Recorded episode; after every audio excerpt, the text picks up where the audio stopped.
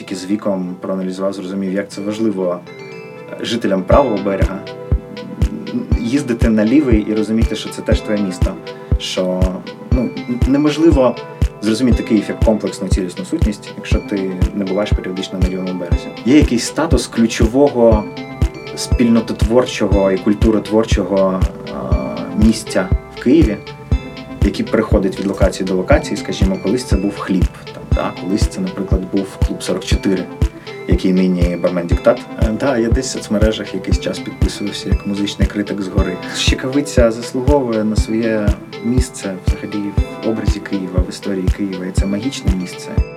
Мені, до речі, якось на день народження кілька років тому близькі друзі подарували футболку, на якій написано Поділ Citizen Kane. Всім привіт! Це подкаст Жителі Києва. Історії людей, які закохують у місто і впливають на його зміни. Мене звати Христина Кулаковська, я засновниця жителів. І сьогодні буду перший раз сама ведучою нашого подкасту. Наш гість у другому випуску Сергій Кейн, музичний критик, журналіст, публіцист, комунікаційний менеджер. Ми знайомі з Сергієм 9 років, і я сприймаю його як важливу частину подільської спільноти. Він дуже давно живе на горі Щекавиця і є її амбасадором. Поговоримо з Сергієм про його дитинство, поділ Щекавицю, про особливі музичні локації Києва у різні часи. Погнали! Привіт, Сергій. Привіт, Христина. Дуже класно, що ти погодився прийти. Ми саме хотіли записати з тобою подкаст, тому що ти мені якось сказав, що маєш плейлист пісень про Київ. І ми будемо розбавляти нашу розмову цими піснями. Вау! Так, тому е, це було логічно записати саме подкаст, а не класичний лонгрід. От, е, Я би хотіла почати е, спочатку з твого дитинства. Я знаю, що ти сам е, народився і виріс в Києві. І розкажи, де ти ріс і яке твоє дитинство було в Києві? Я е, народився на Печерську. Мої батьки не з Києва, як я в першому поколінні. Ріс я перші 18 років на Печерську. І ем, насправді навіть з віку, з якого я себе не пам'ятаю, тобто тільки з розмов батьків, я знаю, що в мене досить рано з'явилася самоідентифікація, що я киянин. Я прям маленький ходив, казав батькам, ну тоді ще російськомовний був, але казав, що я киянин. Е, я тоді ще не дуже розумів концепцію, що таке я українець, скажімо. Але у мене була дуже чітка штука, що я киянин, і батьки самі не розуміли, звідки воно взялося. Це не те, щоб вони мені це втоплювали. Але ну, було відчуття, що там, якщо я їду в Харків до бабусі, то це я їду там в гості. Якщо я їду в Львів, там то це я їду в гості. Ну, в якесь місто, яке наче мені близьке, але ну я не вдома. А от в Києві, незалежно від того, на якій я вулиці, було відчуття, що це мій дім. І теж досить рано було відчуття, що все, що відбувається на вулицях міста, воно відбувається у мене вдома, воно має якийсь, якийсь стосунок до мене. І якщо там я малий бачу, що хтось смітить, то вони смітять у мене вдома. Якщо там якийсь футбольний хуліган, пам'ятаю, який розбиває скло на зупинці автобусній, то теж це проживаю, як те, що відбувається у мене вдома. І з цим ну, прикольно якось. Я я це тільки нещодавно проаналізував, насправді, але це це відчуття з малку дало якесь відчуття відповідальності за місто, за простір навколо тебе і бажання його якось покращувати і брати участь у а, його житті. Які це вулиці? Які це Печерськ? Ну, от саме дитинство дитинства це вулиця, це комедно, вулиця, яка тоді називалась Івана Кудрі, а зараз це вулиця Маккейна, що дуже весело. Ну, майже на честь мене назвали вулицю де. Це почетно, мені подобається. І вулиця Маккейна в 90-ті це місце, де. Наскільки я пам'ятаю, не було будинків вище п'яти поверхів, ще не було цих цих висоток, і взагалі там на найближчих вулицях теж. Я пам'ятаю, тільки-тільки там в кінці 90-х почали зводити великі будинки в царському селі, ну ближче до станції метро Печерська нинішньої. І це було якесь відчуття, ну, мабуть, яке вписалось в загальне відчуття дорослішання. Знаєш, будинки навколо тебе стають більшими, людей стає більше, машин стає більше значно, бо поміняли розв'язки, е, правила їхні. І якщо в 90-ті це була дуже тиха зелена вулиця, то з початком 2000-х різко прям почали їздити машини. В 90-ті, до речі, через те, що це була тиха і дуже довга вулиця, ще й з прикольними такими, як гірками.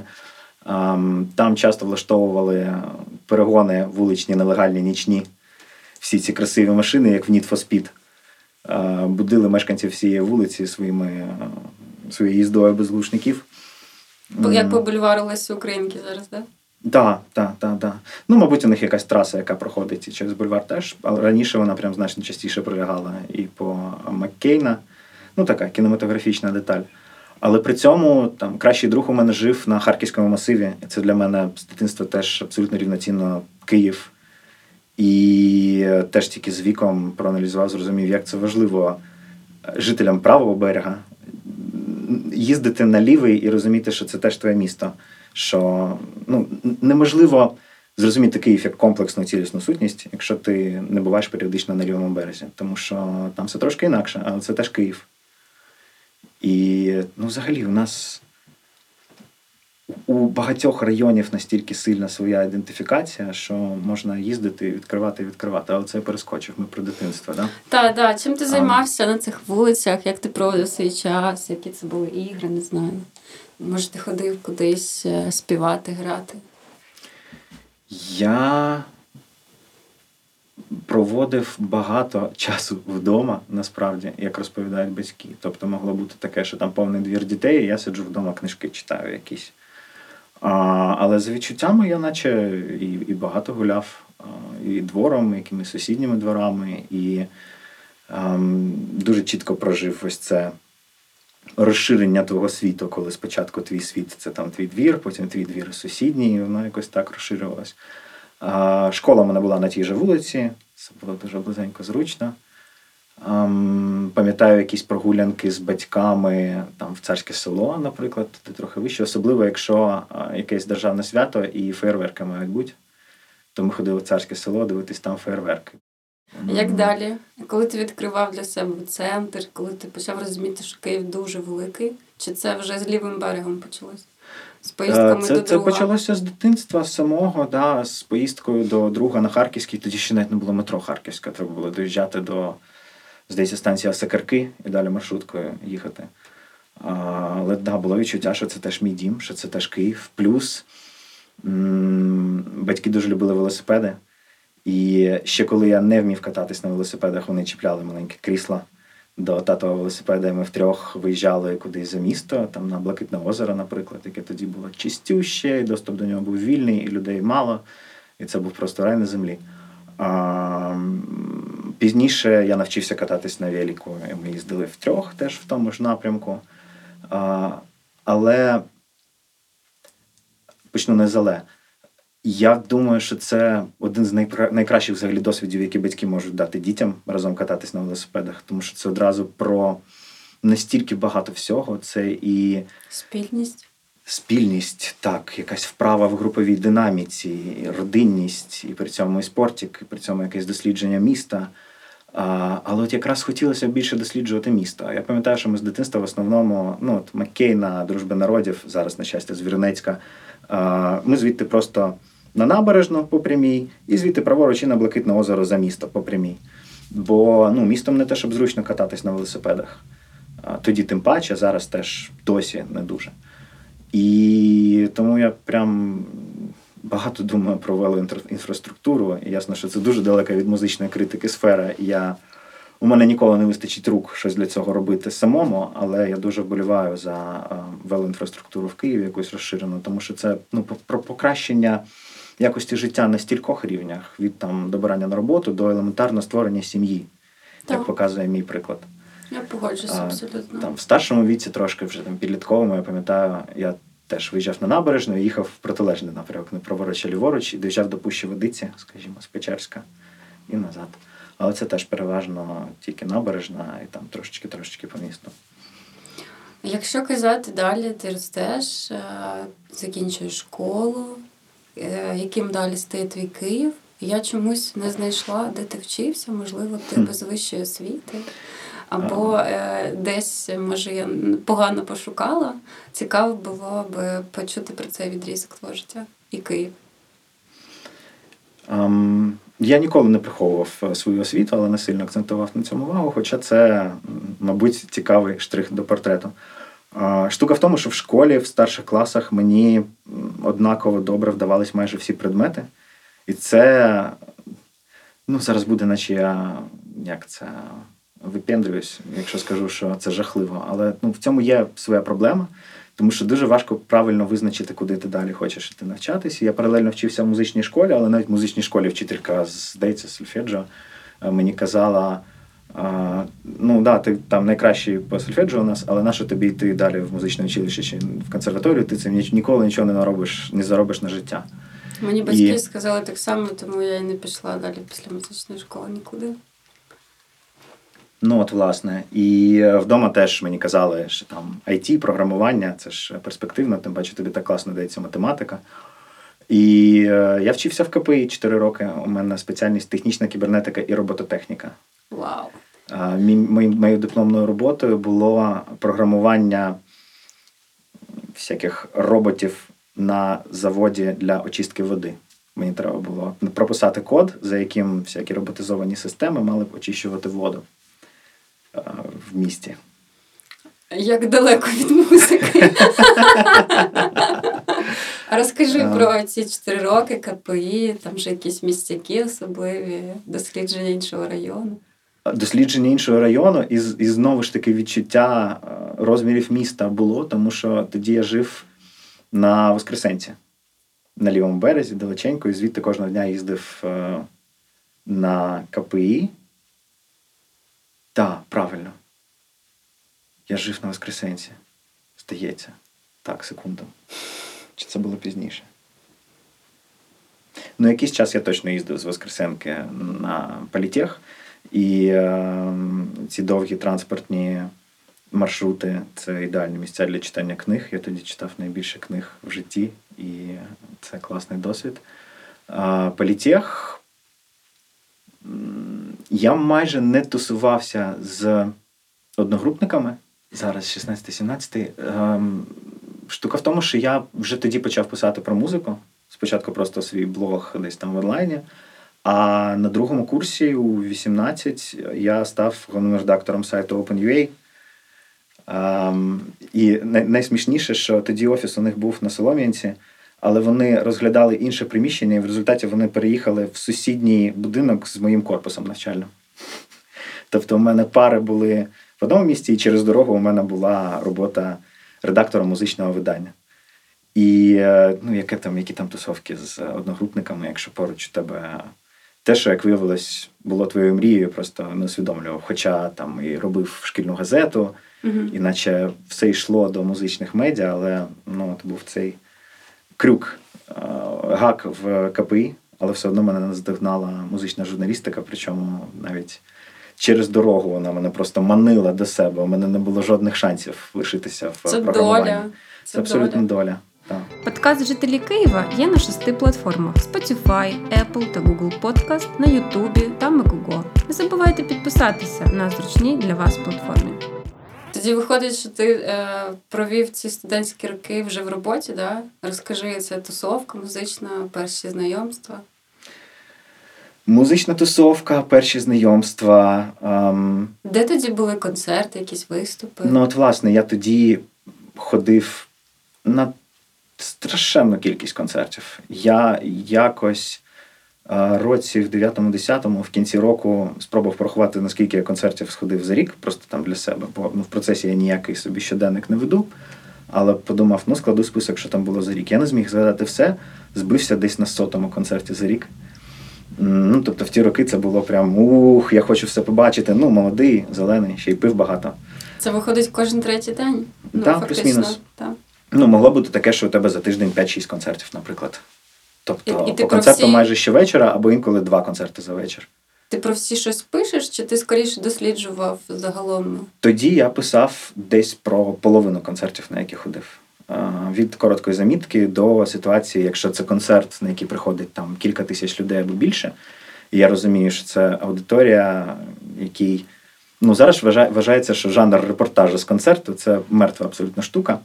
Не знаю, я посперечався. Я давно такого не робив і ніхто такого не пише, але коли я це писав, воно користувалося шаленим попитом, тому що люди розуміють, що вони прийшли на концерти, подивились це своїми очима, прожили якось там для себе особливо.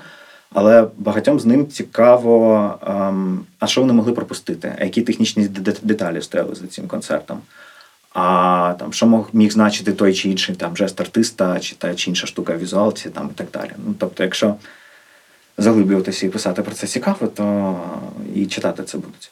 І тому могло бути так, що я ввечері йшов на концерт, потім по дорозі додому, додому купував собі якусь там Кока-Колу чи Red Bull у великій кількості. І до шостої ранку я пилив звіт з цього концерту. Потім скидав його колезі, який його там вже верстав, публікував. А що за містяки? А, так, це ми відволіклись від, від власне музики і власне міста і містяків. Перше місце і перша якась така навколомузична тусовка, частиною якої я став, яка зараз вважається е, культовою, це те, що творилось навколо клубу Хліб на Подолі. Знаю, звичайно. Хоча я насправді там не була жодного разу, щось я не попала, але всі про нього казали. І, і в ті часи, і зараз, ну коротше, так. Ну, станом на зараз, е, якби таке відкрили, я навіть не знаю, як люди б відреагували, тому що це був тупо підвал. Це була просто маленька підвальна кімнатка. Ем, ну, от зараз ми сидимо в типовій кімнаті репетиційної е, бази, да? ну такій трошки величенькій типовій кімнаті. І Скільки тут квадратних метрів? Десь Я думаю, 20-30. 20-30. Ну, там, значить, було, ну, може, під 100 квадратних метрів саме в основному залі. Ну, тобто теж не, не супер багато. Я не знаю, там на сотню людей може. А, може, трошки більше. Але туди привозили якийсь лютий, цікавий постійно світовий андеграунд. А, Я там вперше побачив купу дивовижних гуртів, які на той момент змінили моє уявлення про концерти. Ясно, що я ще не був такий надивлений, але це був прям. Та й для багатьох навіть значно прошареніших, що цікаво, там меломанів. Це було місце, де вони відкривали собі дуже цікавих розмаїтих артистів від якогось інструментального построку, типу гурту Maybe She Will, якого вже нема багато років. Чи там е, теж культовий в певних колах гурт My Own Private Alaska, коли у тебе на сцену виходить три людини, е, одна сідає за ну, фактично фортепіано, ну, електронно, але з звуком фортепіано, інша за барабани, і третя співає. І вони трьох, втрьох валять сильніше за якісь метал-гурти, просто маючи барабани, фортепіано і вокал. І люди, які, яких значить, цвяхами прибивають до стіни навпроти від потужності цього звуку. Ну і багато локальних гуртів, які там теж постійно грали, молоді. Ем, Це, здається, на сайті Амнезія є хороший великий текст про хліб, Треба буде посилання Про- додати, почитати. про засновника Віталія Бардецького, який взагалі для Києва і для української культури цінна особистість. Одна і та сама людина мала стосунок до відкриття каналу Enter Music, до клубу Хліб. І це та сама людина, яка зробила усатий фанк фільм. Вибач, я тебе на секунду переб'ю. Просто про хліб згадує багато хто. А Ми говорили з Анукою колись, і вона теж казала, що її молодість прийшла в хлібі, і якраз е, ця вся тусовка почалася з хлібу. Ну, коли там вона росла і з манекеном почали зустрічатись. То... Власне, да, це місце, де можна було побачити НАТО, манікена, коли вони ще не були ні онукою, ні, мабуть, ще навіть і манікеном. Чи там а, якогось Юру Хусточку з Aesthetic Education, який туди міг навіть там залетіти з якимось діджей-сетом, можливо.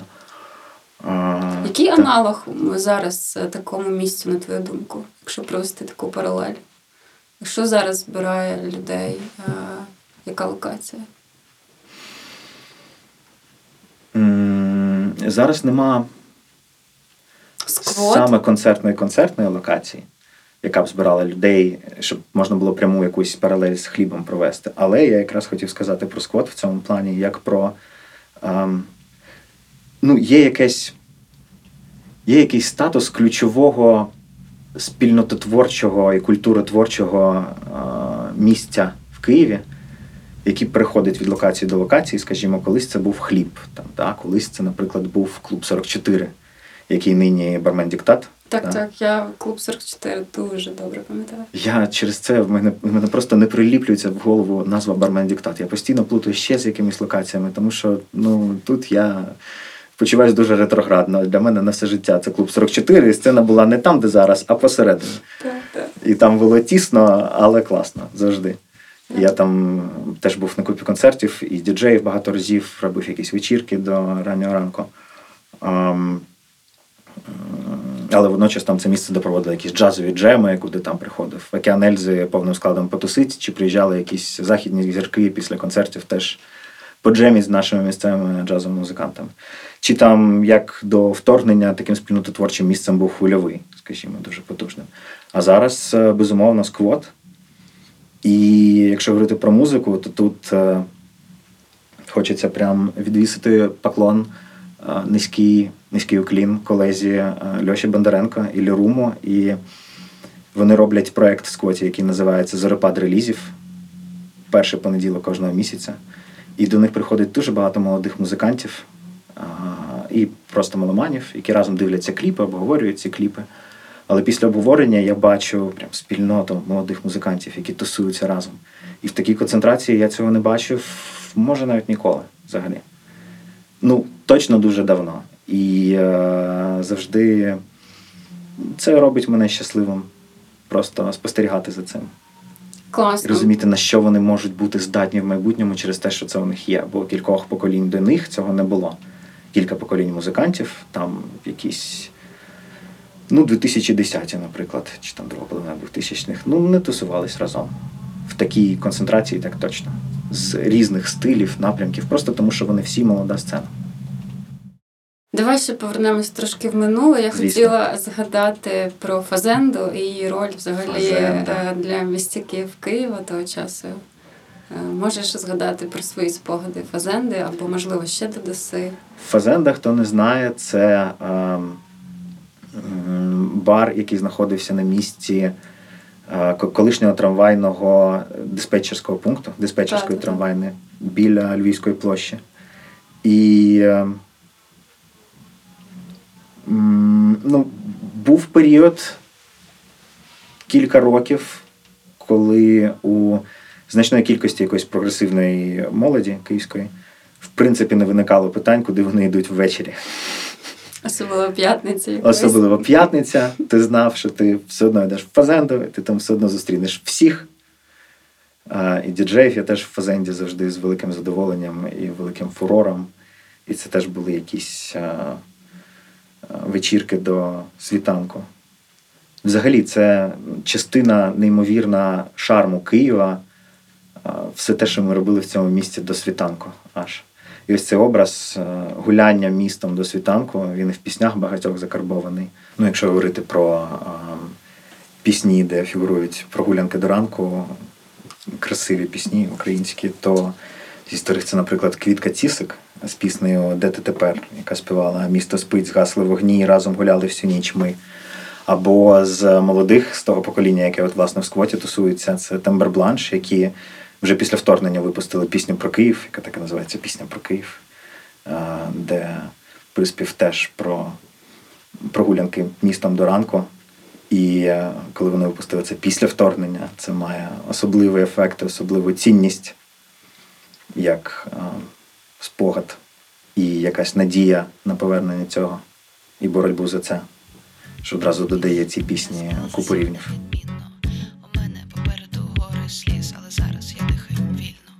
Покажи мені світанки, до твої найдивніші гулянки. Захід сонця на пейзажці і забути підземку вранці. Сядем маті на поштовій, бою там знову людей море.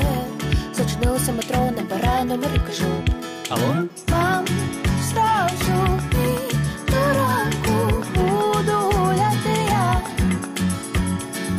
З ним на дні п'янію, то не моя вина Я можу від себе додати, що я дуже люблю пісню Умало Фазенда. Фазенди тут більше немає. Знаєш її? Знаю. Теж вона Прекрасно. е, да, якась така особлива мені. От.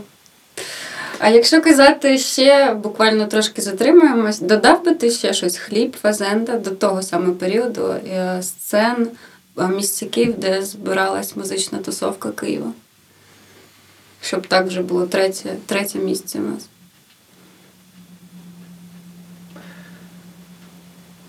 І в цей момент у Сергія дуже прикольно бігають очі. Він тебе Я прям е, карту міста собі уявив і почав вже ходити цими вулицями.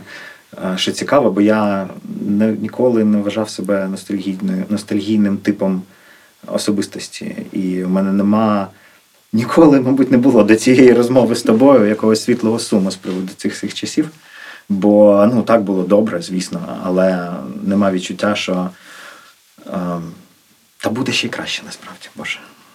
Буде після перемоги великий стрибок в цьому всьому, і я дуже вірю. Ем, ти так сформулювала про музичну тусовку і де вона тусувалась. Е, штука в тому, що багато було розрізнених музичних тусовок, які тусувались в місцях, до яких я взагалі не добирався. Наприклад, е, хоча це все відбувалось паралельно зі мною, я ніколи не був в клубі Барви. А це вважається одне з найзнаковіших е, концертних місць. Таке от Це ж е, здається зізнання. КПІ, да? Чи Так, ні? це ще й десь там в районі КПІ. Я ніколи не був в клубі Барви. Я була. Там слемились чуваки до синяків. І там був такий якийсь важкуватий всякий. Ну, от я теж слемився до синяків в е, роки політеха. Але я ходив на гурт Тартак тоді і на димну суміш. В барви я до барв якось не доходив. Та- Але от ну, барви було теж е, по-любому важливим для спільнототворення і культуротворення місцем. Е, Трошки не моїм просто. Чи там клуб Ленін ще був. Е, Теж десь, я думаю, перетиналася аудиторія з барвами. Дивно зараз взагалі уявити таку назву закладу. Так, Але це слава- часи, слава це, Богу. це реалії, в яких ми жили в е, другій половині 2000-х. Друзі, підписуйтесь на наш подкаст. Будемо дуже вдячні за зірочки та коментарі на Apple Podcast. Розкажи, будь ласка, як е, в твоє життя зайшов Поділ і Щекавиця в тому числі? Я хотіла, щоб ми лишились з тобою в рамках Києва, все ж таки. А, бо це інша така тусовка і спільнота дуже важлива в твоєму житті. І мені здається, в тому числі і для музики Києва. А, і чому це Щекавиця? Ти, я думаю, маєш багато пояснень і історій. Е, Щекавицю мені вперше показав товариш, коли нам було років по 20. Він сказав: є така гора, такий містяк. Там виходиш між гаражами, поляна і просто. Ми туди Це пішли. був не і- пан Константин Поштар? Ні, ні, ще я не був навіть з Костю знайомий, це значно раніше. Ам, і е, я. Це фантастичне місце. Я в шаленому захваті і тоді був від нього, і досі в захваті кожного разу, коли я туди виходжу. І кілька років це було на початку місце, куди я ну, ледь не раз на тиждень приїжджав чи сам, чи з кимось щоб якось, ну, якщо з кимось, то там класно провести час. Але міг приїжджати і сам, просто щоб якось насититись тим, як я відчуваю себе і місто звідти.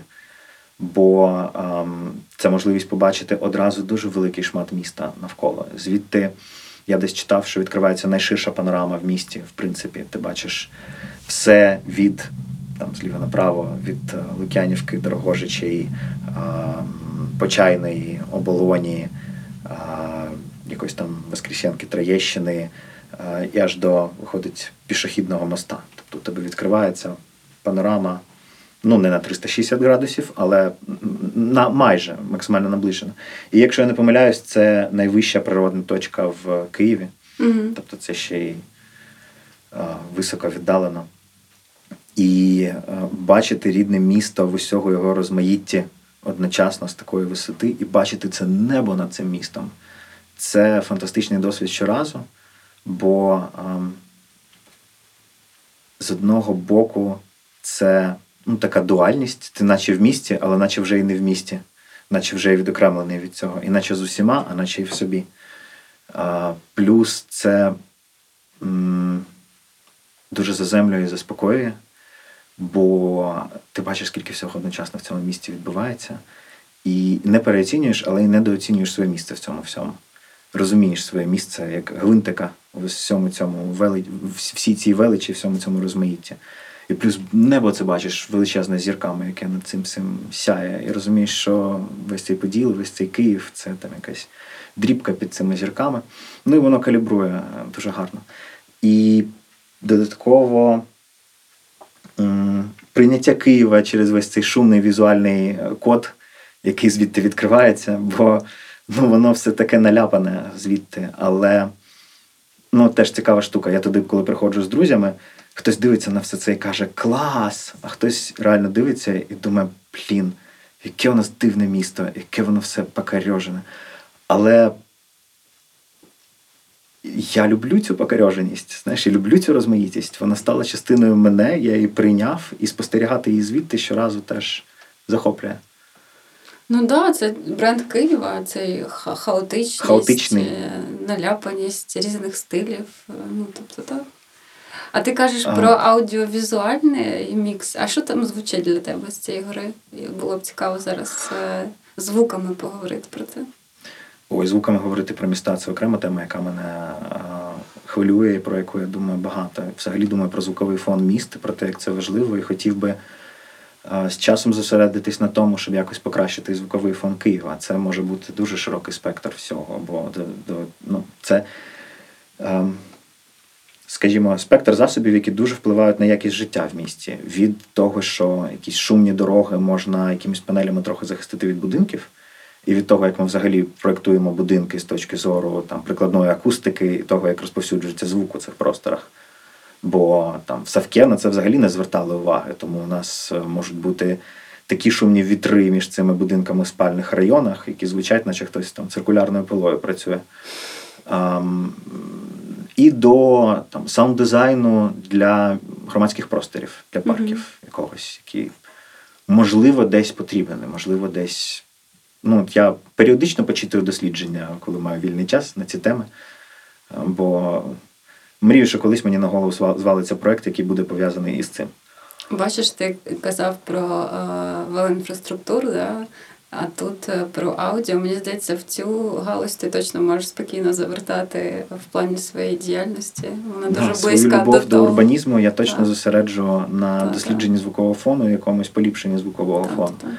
Звук на щекавиці такий, що я інколи просто виходжу з зумом, ну, з цим з диктофоном і записую те, що там є, бо ем, там же навіть можна почути, скажімо, залізницю транспортну, яка проходить там, де почайна. Я живу, власне, е, я любив це місце, відколи туди потрапив. А вісім років тому я побачив, що там здають квартиру в будинку на самій Щекавиці. І одразу ж без роздумів поїхав дивитись, і одразу ж погодився, одразу заїхав. Ти і, до сих пір в ній. і я досі там живу, живу 8 років. Я б сказав, що я вже переріс цю квартиру як простір ну, всередині квартири, але е, Щекавиця досі моє місце сили, де я можу бути м, одночасно і в контексті мого міста, і мати можливість трошки від цього контексту від'їхати, побути в собі, проаналізувати те, що я побачив, відчув, зрозумів, і ну, щось з цього створити.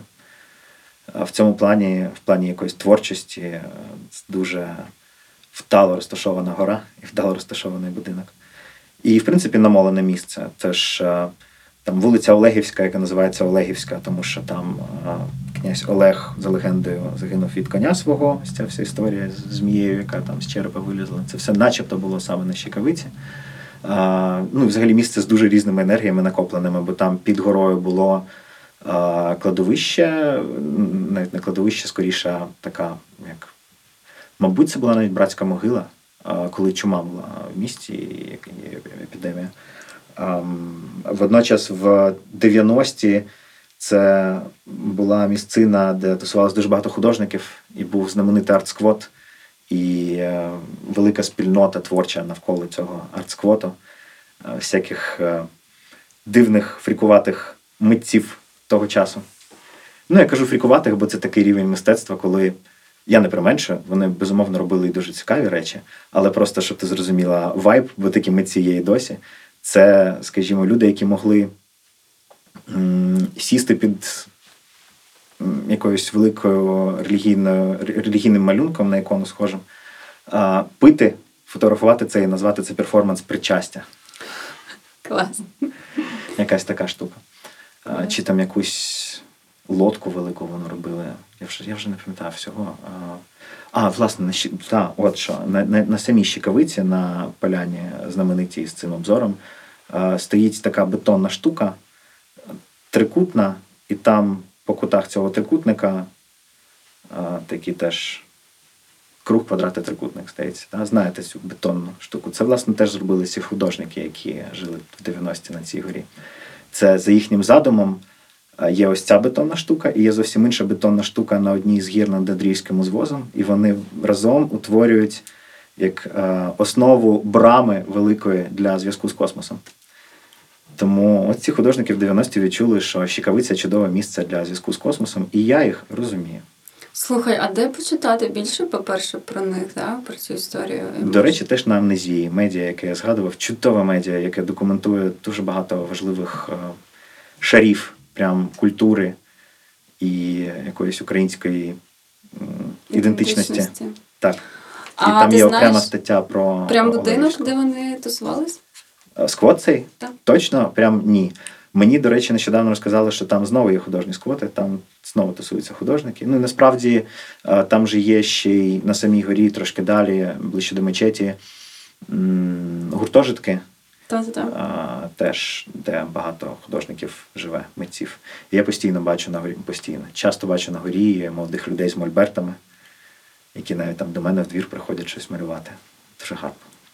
Тобі є якась одна особлива історія? Ну, я думаю, що в тебе їх безліч про щекавицю, можливо, про якесь знайомство смішне, чи якесь таке, яке запам'яталось тобі. Е, Можливо, про якогось космонавта, який з тобою заговорив там і шукав цей зв'язок з космосом, знаєш, ну, щось от таке дивне, я б так це назвала. Чи це треба прям подумати, посидіти? Треба посидіти подумати, бо перша реакція, що, мабуть, найдивніше, що є на щекавиці, це я.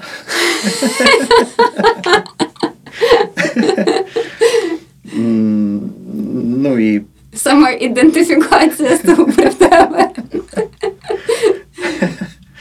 е, я десь в соцмережах якийсь час підписувався як музичний критик згори. Клас. Такий рівень самоідентифікації. Бувало е, весело, ну як весело. Бувало дивно, якщо якусь людину туди ведеш, яку ще ніколи туди не водив, яка не знає це місце, особливо якщо це дівчина. Кажеш, пішли, я тобі місце класно покажу. І ви йдете в гаражі. І вона така, що за це Особливо, якщо вже пізно і темно, ви йдете в гаражі. І прям доводиться казати: ні, ні, ти не подумай. Ти не ти зрозумій мене правильно, пішли. Да, І ви да. йдете в гаражі, бо ну, там інакше не пройти. Ну, добре, що мені довіряли. Теж є посилене відчуття, що щекавиця це дім, це фактично моє подвір'я. Тому там щороку обов'язково приєднався. Мої друзі ініціювали прибирання щекавиці. Кожного року в квітні до вторгнення ми робили там, те, що називається суботник. І вигрібали прямо якісь десятки е, мішків зі сміттям звідти. Дуже різне сміття. Ну, можна було знайти і- мертвих тваринок там, якісь забуті куртки, і ясно, що багато пляшок і так далі. На жаль, і є конкретний схил цієї гори, де щороку можна знайти багато шприців. Ну, але це теж наше місто. Це треба розуміти і якось з цим працювати. Як класно, що кавиця набуває нового контексту під час е, вторгнення, так? І е, Це жарти про. та, про оргії. Е, Так, всі і... жартують, що у мене місця в першому ряді. Та, та, Я та. кажу, що у мене може як цей backup зона, така бекстейдж, куди можна там зайти, якщо треба. Але е, навіть в душ чи ще щось. Але просто класно, з одного боку, класно, що нарешті про неї дізнаються більш масово, бо е, її там е, знали тільки умовно справжні дослідники Києва і Подолу. А з іншого боку, стає шкода, бо тепер е, всі можуть туди ходити, да? а ти, якби знаєш, там живеш всі ці роки. Яке в тебе було відчуття, коли вона набула такої масової популярності? Набула? Я ревнував на початку, але загалом Щекавиця заслуговує на своє місце взагалі в образі Києва, в історії Києва. І це магічне місце. І я запрошую всіх, як до себе додому, взагалі, на Щекавицю. Мені здається, людина, яка живе в великому місті, вона завжди шукає такі осередки е, тиші спокою, особливо коли це зі схилу, і ти можеш спостерігати за містом, то ем, це важливо мати такі осередки. Чи ти ще якось е, маєш якісь такі точки е, по Києву? Чи, ти, чи тобі достатньо щекавиці, і, ти, і це твоє абсолютне місце сили? Ну, по-перше, я добре відчуваю те, про що ти зараз кажеш. Та, і е, от кожному, хто живе в місті, хочеться ось такого та, усамітнення.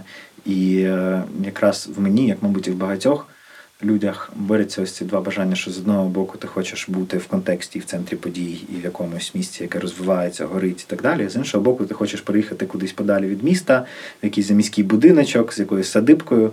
І просто жити там і нікуди взагалі звідти не вибиратись. І от Щекавиця місце, яке дозволяє мені поєднати це, поєднати цю дуальність в одному просторі. Інші місця, сили, місця, де мені добре. Ну, по-перше, це практично весь поділ, весь старий поділ.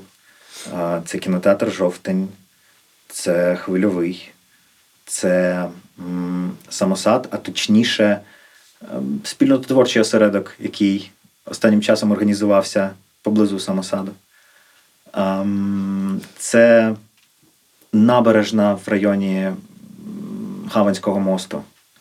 Я мрію, що колись ця набережна буде красивою і е, про неї будуть дбати і зроблять там чудовий громадський простір, бо воно того варте. Ми взагалі живемо в місті з розкішною рікою. Це такий скарб.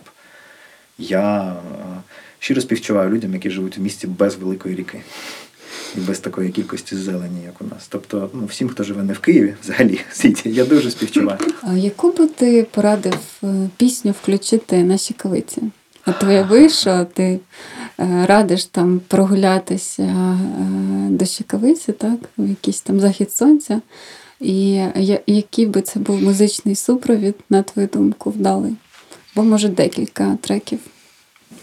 Ну, я в цьому плані людина проста, е, в будь-якій незрозумілій ситуації вмикай даху браху, не помилишся. Для мене якесь усвідомлення української самоідентифікації, що я хочу бути тут і робити все тут, відбулося два етапи. Перший, коли колись років е, 12 тому мене запросили на співбесіду в Москву. Це історія, яку я ніколи не розповідав в ніяких інтерв'ю.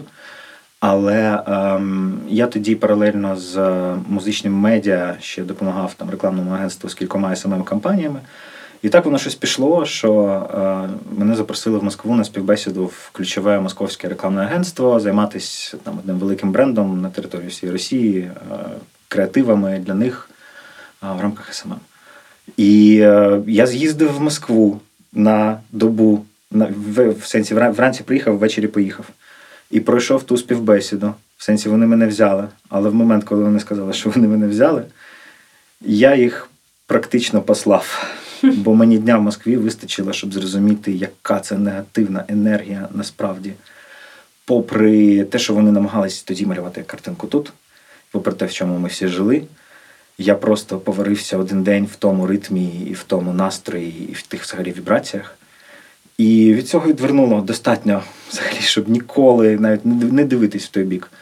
І другий етап був, коли десь році в 18-му а, у мене була криза, чим я хочу далі займатися, тому що медіа це трошки така робота з сьогодні на сьогодні. Більшість текстів через там, місяць втрачають актуальність, і ти працюєш щоразу майже з нуля, хочеться якихось там більших форм. Я думав про це і м- думав попрацювати звідкись з-за кордону. І виїхав тоді на кілька тижнів в Німеччину, на кілька тижнів в Штати. По роботі була така можливість. І в Штатах зрозумів, наскільки я не хочу ніколи переїжджати з України, наскільки я хочу все робити тільки тут. І якимось прям ключовим тригером для цього стало, стало, став український спів. І, зокрема, через музику Дахі Брахи. Ось я це... слухала навіть інтерв'ю, це твоє, де ти розказуєш, це я розповідав, як так. ти побачив, як впливає Даха Браха на американців, коли вони її слухають, під яким вони враженням. І що для, це, для тебе це було таким важливим моментом. Тому в будь-якій незрозумілій ситуації я вмикаю Даху Браху, щоб просто згадати, хто я насправді. І у них є пісня, яка називається Ой у Києві в одному з ранніх альбомів. Я, до речі, не чула. Ого. Ну, от, можна тут і Соромно мені стало. Клас, дякую. Це нормально, це один з. Це, здається, перший їхній взагалі альбом. Блін, але багато хто з Дахи Брахи, вони ж з Києва, Так? з Троєщини. Так, на секундочку. Були вже у тебе гостями? Ні, просто я е, ну, слухала багато інтерв'ю теж, і я була здивована. Чомусь мені здавалося, що люди, які творять таку музику, та, вони мають бути десь е, умовно там з села, де більше про коріння, більше про народний спів, да, де, можливо, більше цього закладають, а вони якби обрали, набули цього. Угу. І я була приємно вражена, як круто.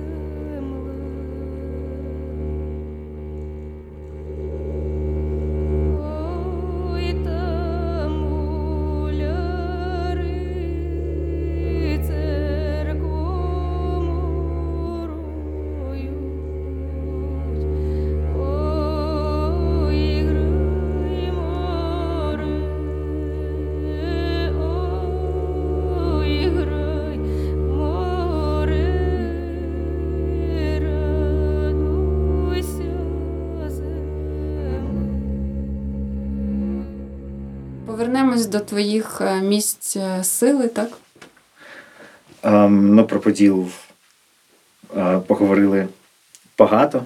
Хіба що ще згадаю 12-й трамвай, який йде до Пущі Водиці з контрактової. До речі, я не впевнений, чи він ще ходить. Навіть я сподіваюся, що він ходить. Я давно не перевіряв.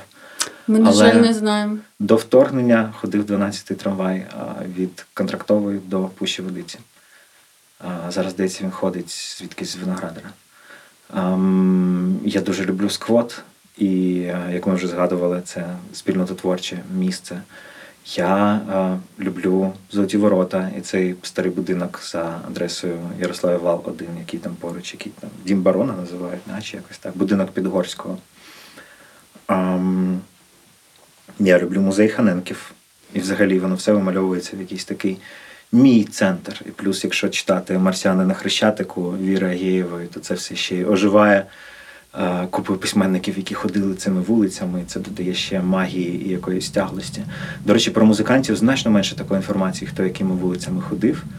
Але було б цікаво і це відкопати. Я пробував, і ну, це треба з якимись істориками, мабуть, говорити, які саме класику копають. Я значно менше про це інформації, ніж про е, літераторів. Хоча той же Лисенко, той же Лятошинський, всі творили в Києві. Київський авангард, боже мій, хвиля 60-х, взагалі е, явище в київській музиці, класичній, світового рівня важливості, я вважаю. Купа композиторів молодих, кожен по-своєму унікальний, всі виховані е, Лятошинським, майже всі.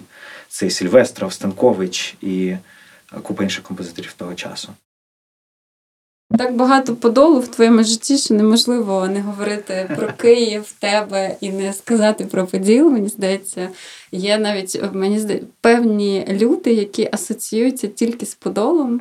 Е, е, і ти так само асоціюєшся з подолом дуже сильно. Навіть е, незважаючи на те, що ти. Е, як це виріс на Печерську, да, умовно. Я думаю, що ти вже в своєму житті е, вважаєш себе більше жителем Подолу, ніж Печерського, е, бо така свідомість твоя вся там е, Ага. росла. Абсолютно так. Спочатку я просто, навіть коли не жив там, приїжджав туди, щоб проводити час в тих місцях з цими людьми. І згодом, 9 років тому, переїхав на Поділ, і був випадок кілька років тому. Ввечері я втомлений був. Виникла якась потреба, я вже не пам'ятаю, мотнутися в, аптаун, умовно кажучи, тобто там піднятись на рейтерську. І я пам'ятаю, а я там до цього ще звідки з-за кордону приїхав, і пам'ятаю, в мене перша думка втомленого, а я там гривнями можу розрахуватися. Чи там треба на якусь місцеву валюту щось міняти? Ем, Ну, буває час, коли не виїжджаю подовго. Так. І справами Подолу стараюсь перейматися особливо, якщо йдеться про якісь незаконні забудови, мітинги е, щодо цього, чи ем, все, що пов'язане з поліцейським свавіллям на Подолі, е, все, що відбувалось перед вторгненням, старався долучатись до організаторів всіх цих акцій протесту, протесту з цим пов'язаних. Мені здається, Подол, е, Поділ і його жителі це такий приклад е, спільноти району, активної, дуже сильно. Хіба що там квіти України мені теж Мгм. близько до такої активної спільноти району, е, які виникли от якраз десь років 10 тому, почали формуватись, так? І дедалі більше вони набувають свої сили і впливають на зміни міста. Чи можеш ти розказати, як ти спостерігав ці зміни, і як тобі взагалі бути учасником е, спільноти району? Чи було щось схоже в твоєму дитинстві? Чи це такі зміни Києва, які про сучасне більше? Да? Раніше такого навряд чи було у місті. Ну, важко порівняти з дитинством, бо тоді були якісь свої цінності, свої пріоритети, своє бачення світу. Можливо, твої батьки Ам. долучалися. Я скоріше про це. Може, ти спостерігав якісь тусовки тоді? Нічого не знаю в плані тяглості про це, взагалі, Мгм. про якісь аналоги того, що відбувалось в Києві а, в якісь попередні десятиліття, крім там точкових випадків, як те, про що пише Віра Агєєва, про там літераторів, про трошки інші окей райони. Але те, що я спостерігав, та це якраз десь 10 років. Для мене поділ почався з бару Living Room. Теж легендарне місце, колись бар з сирійською кухнею, який заснували сирійці. Хороші друзі, які бігли з Сирії від Русні. І переїхали в Київ, зробили тут бар, а тепер от е, вдруге теж їхали від Русні. Але я б не ставив хрест на лівінгрумі, скажімо так. Ем, але якщо глобально говорити саме про спільноту Подолу, то я думаю, що локомотивом ось цього підйому спільноти, локомотивом, який зібрав всі ці вагончики в якісь, в якусь силу потужну, став е, бар хвильовий, який я пам'ятаю ще там підвальним за зовсім іншою адресою. Це власне місце, місце, де я познайомився з тим же Костянтином Почтарем з е, гурту тоді П'ятий вимір, нині е, постман, артист, мій хороший друг, який живе там же на Щекавиці. І багато людей починали перетинатись тоді в хвильовому, вони зростали. Це переважно було навколо спільноти випускників Києво-Могилянської академії. Я якраз хотіла сказати, що мені здається, Києво-Могилянська академія створила, Та, та. створила покоління подільської спільноти. Так. Абсолютно. Мені здається, навіть почалось з Могилянки, а вже потім це Так, хвильовий. вони по суті спільнотою Так. прийшли, створили, е, створили хвильовий після Могилянки. І до них просто вже доєднались ті, хто на це світло прилетів на кшталт мене. Вони мене якось ще до хвильового е, запросили як діджея на Хеллоуін у себе пограти. Вони робили, здається, в Айзоні вечірку велику. Це був кращий сет в моєму житті. Просто через це відчуття спільноти, яка у тебе не просто люди, які перед тобою відриваються, що дуже круто теж.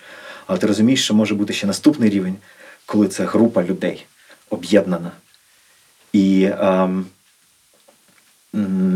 до речі, про поки ми говоримо про ці об'єднані групи людей, сказав би, що зараз цю функцію чудово виконує спільнота навколо концертів Леся Квартиринка. Е, Те, що відбувається у них на подіях, це суперсильна спільнота. Е, Яскрава, самобутня, відкрита, вільна і так далі. Ми про них писали дуже класно. Я в захваті від того, що відбувається на заходах Леся Квартиринки, ось в- цьому плані. Повертаючись до Подолу, ем, ну, власне, потім хвильовий переїхав на нову адресу, на вали, де теж спочатку був підвальним приміщенням, де відбувались концерти, про які я сподіваюся, коли будуть досліджувати якусь там українську інді-музику тих років, про ці концерти будуть писати, які були саме в хвильовому. Бо ну, з найлегендарнішого Там виступав гурт П'ятий вимір під альтернативною назвою Шайза Сюрпрайза з абсолютно альтернативною напівімпровізаційною програмою в підвалі хвильового. Чи я була на тому концерті? Я якраз хотіла сказати, що було б класно зараз е, увімкнути е, пісню п'ятого виміра. І яку би ти порадив? У мене місто лінія якось виникла на фоні цієї розмови. Місто Лінія дуже гарний вибір. Е, Я б назвав так тихо, просто бо мені подобається настрій, і я люблю. У мене ця пісня виникає в голові сама по собі, коли я ходжу вулицями Києва часто і асоціюється ось цей темп з вечірнім подолом сильно. Місто Лінія красивий вибір. Це пісня, яка підсумовує власне весь цей альбом. І там весь альбом насправді дуже про Київ. Це альбом про Київ. Там місто фігурує практично в кожній пісні так чи інакше. І е, цей міст Подільський на обкладинці. Теж я щоразу, коли бачу цей міст, одразу згадую цей альбом, одразу починає грати в голові або так тихо, або місто лінія. Так.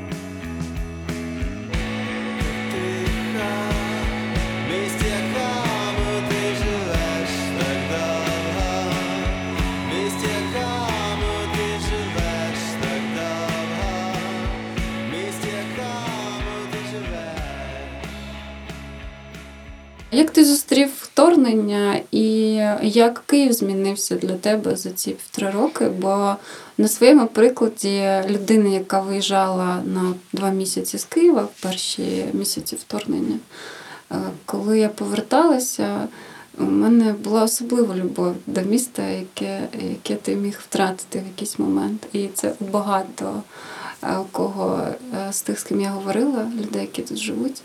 Київ е, тепер е, любиш особливою любов'ю. Як у тебе це відбулося? Тим паче, що це твоє рідне місто. От, розкажи.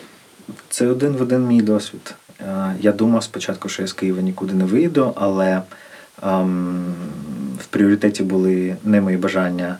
Близька людина попросила мене виїхати до неї на західну, я виїхав. Повертався теж місяці за два і теж маю цю особливу любов і бажання відстоювати це місто і бути тут до останнього. Як змінився Київ, коли ти повернувся? Як змінилась Чекавиця, Поділ, можливо? Для мене значною мірою ці перші місяці проживались через е, звуковий досвід. І якась травма у мене була, зокрема, е, звукова з фантомними сиренами і цим всім. І якщо говорити про Київ через звук, то ем, я пам'ятаю 24-25 лютого, пам'ятаю якісь там далекі вибухи, що ще, пам'ятаю сирени, пам'ятаю тишу між цим всім, яка наростала з кожною годиною. А, і пам'ятаю тишу в перші місяці після повернення, оцю, власне. А, і для мене е, мені тоді здавалось, що музика, яка мене вмерла взагалі, що я не буду її слухати більше ніколи, не хотіла слухати музику.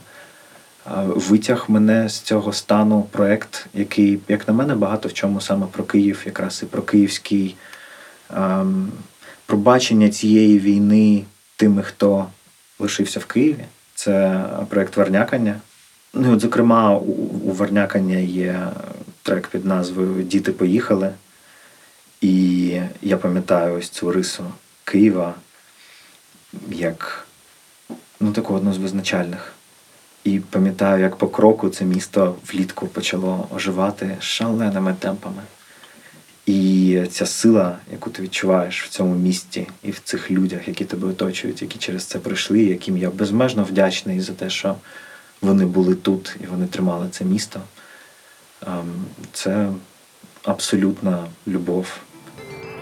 Не забувайте підписуватись на соцмережі жителів Києва. Всі посилання на наші платформи та сайт в описі до подкасту. Можливо, ти можеш якось перенестись в цей перший день. Просто цікаво. Ти йдеш Києвом, ти повернувся. Куди ти одразу пішов? Напевно, на Чекавицю. Е, Що ти можеш передати? Знаєш, як художній репортаж Ага. цього моменту, мені було б цікаво послухати. Я повернувся на початку травня. Е, і пам'ятаю, що вже ставало менше блокпостів на дорогах, а, але ще було досить мало людей. І дуже змінився хвильовий, бо там більше не було спільноти. А, вона роз'їхалась. Хтось на фронт, хтось по Україні, хтось за кордон. А, Щекавиця, саме вихід на цю поляну був закритий з табличкою, що там заміновано. А, відповідно, я туди не ходив взагалі.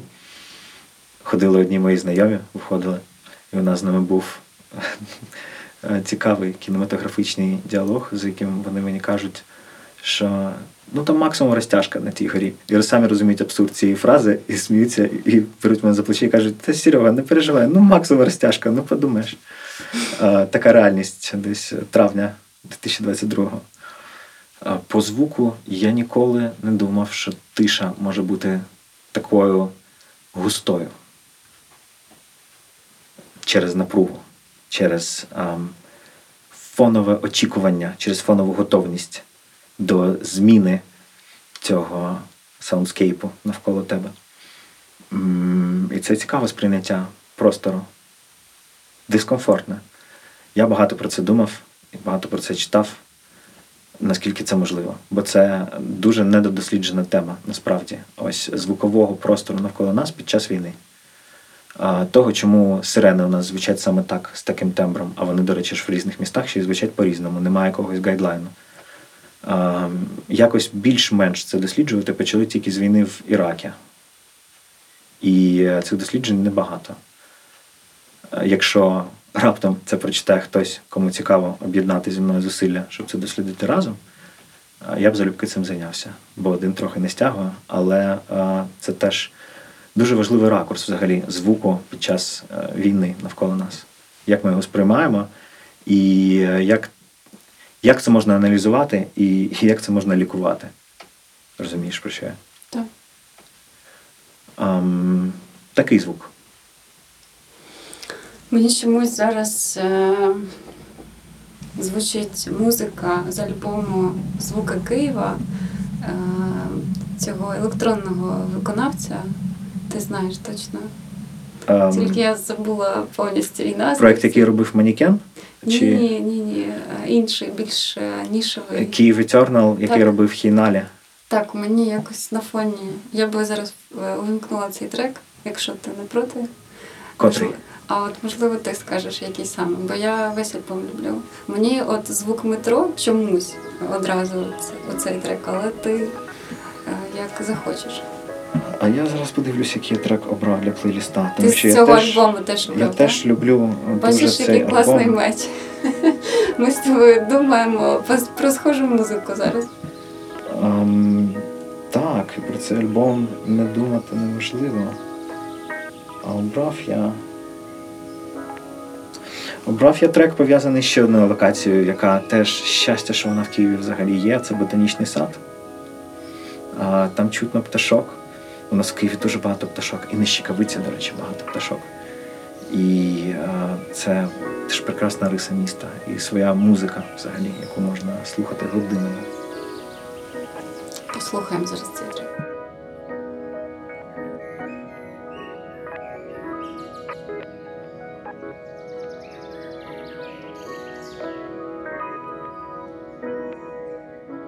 Давай з тобою будемо вже близитись до кінця. І дуже банальне питання, але я думаю, без нього неможливо говорити про місто. За що ти любиш Київ? Е, Я не можу відповісти на це питання по тій простій причині, що це як відповісти на питання, отак, от коротко тобі, за що я люблю себе. Бо коли я думаю про Київ, я одразу думаю про те, скільки його в мені, і про те, що я це і є Київ для себе. Ну, і це як себе любити. І відповідно ставитись з повагою до простору навколо, це як ставитись з повагою до простору е, до, до простору собі. Як я спонтанно, цікаво сформулював.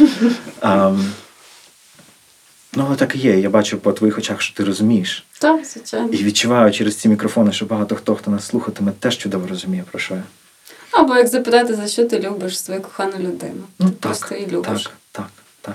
Що б ти побажав людині, яка тільки-тільки відкриває для себе Київ, і ще не знає, наскільки він класний і великий, можливо, людині, яка переїхала е, і втратила дім, для якої Київ став другим домом.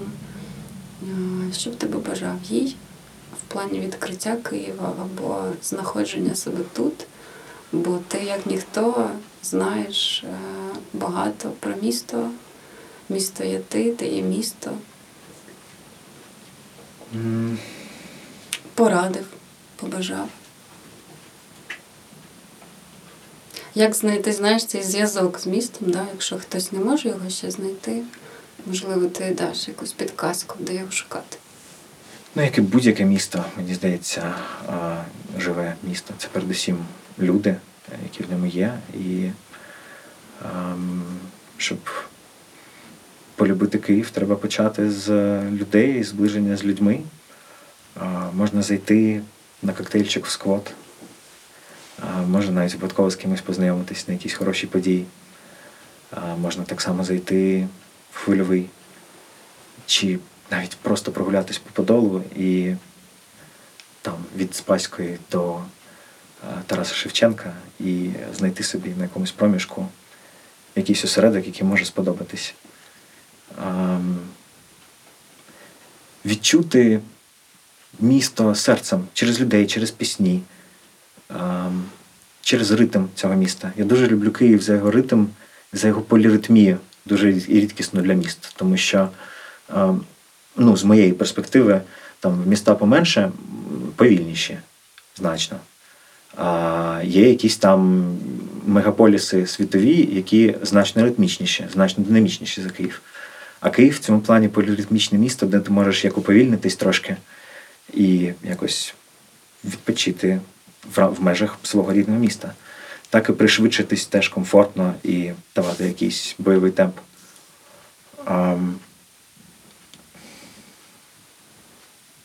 Тому відчути серцем, тілом, вухами, очима. Можливо, знайти провідника в сквоті, який поводить. А, можливо, знайти провідника в сквоті. Повний сквот провідників насправді. А, кияни загалом молоді, ось це все покоління, про яке ми говоримо. Ясно, що треба пам'ятати, що Київ різний, Київ великий, кияни різні. Але ось та там молодь, спільнота творча, про яку ми говоримо зараз передусім, дуже відкрита до цікавих нових ідей завжди. Я би просто попросила тебе про назву останнього треку, яким би ти закінчив нашу розмову. Е, будь ласка. Бо ми ще додамо весь плейліст, е, який буде супроводжувати нашу розмову, і час від часу, думаю, наші слухачі помітили, що ми говорили про різну музику. От. Тому який це буде е, фінальний трек, який ти включив? Ми сьогодні багато говорили про Поділ е, і асоціювали мене з Подолом. Е, Мені, до речі, якось на день народження кілька років тому близькі друзі подарували футболку, на якій написано Поділ Citizen Kane. Так що ну, лишилось тільки якийсь подільський паспорт отримати, і я легітимізуюсь там остаточно. Ам, і ми багато сьогодні говорили про хвильовий, який е, переформатувався і почав сильно оживати і обростати зовсім новими людьми, з зовсім іншою е, тусовкою, переважно навколо електронної музики. А, але попри це, кожного вечора від початку вторгнення, коли вони закриваються, вони подають людям в творику один і той же сигнал, що це остання пісня, що воно закривається, навіть не кажучи про це, вони просто ставлять е, постмена пісню Київські вулиці. І це пісня, яка зараз закриває кожен вечір хвильовому, і це дуже символічно, і це дуже про всі ці 10 років насправді спільнототворення подільського. Максимально тепла пісня, яку б я назвав сучасним гімном Києва взагалі. І ем, знаком ось цієї подільської спільноти. І ми передаємо привіт знову нашому другу Костічки. А, Я дуже люблю цей трек. Я теж безмежно. Я його обожнюю. І мені здається, це прекрасне закінчення нашої розмови. Дякую тобі дуже. Дякую тобі. Київські вулиці чули сміх, чули зізнання в коханні плач, чули усі секрети століть. Це більше, ніж я чую пробач. Це більше, ніж я знаю пробач. Це більше, ніж я знаю. Дякуємо, що дослухали до кінця. Ставте вподобайки і пишіть коментарі. Почуємось в наступному епізоді.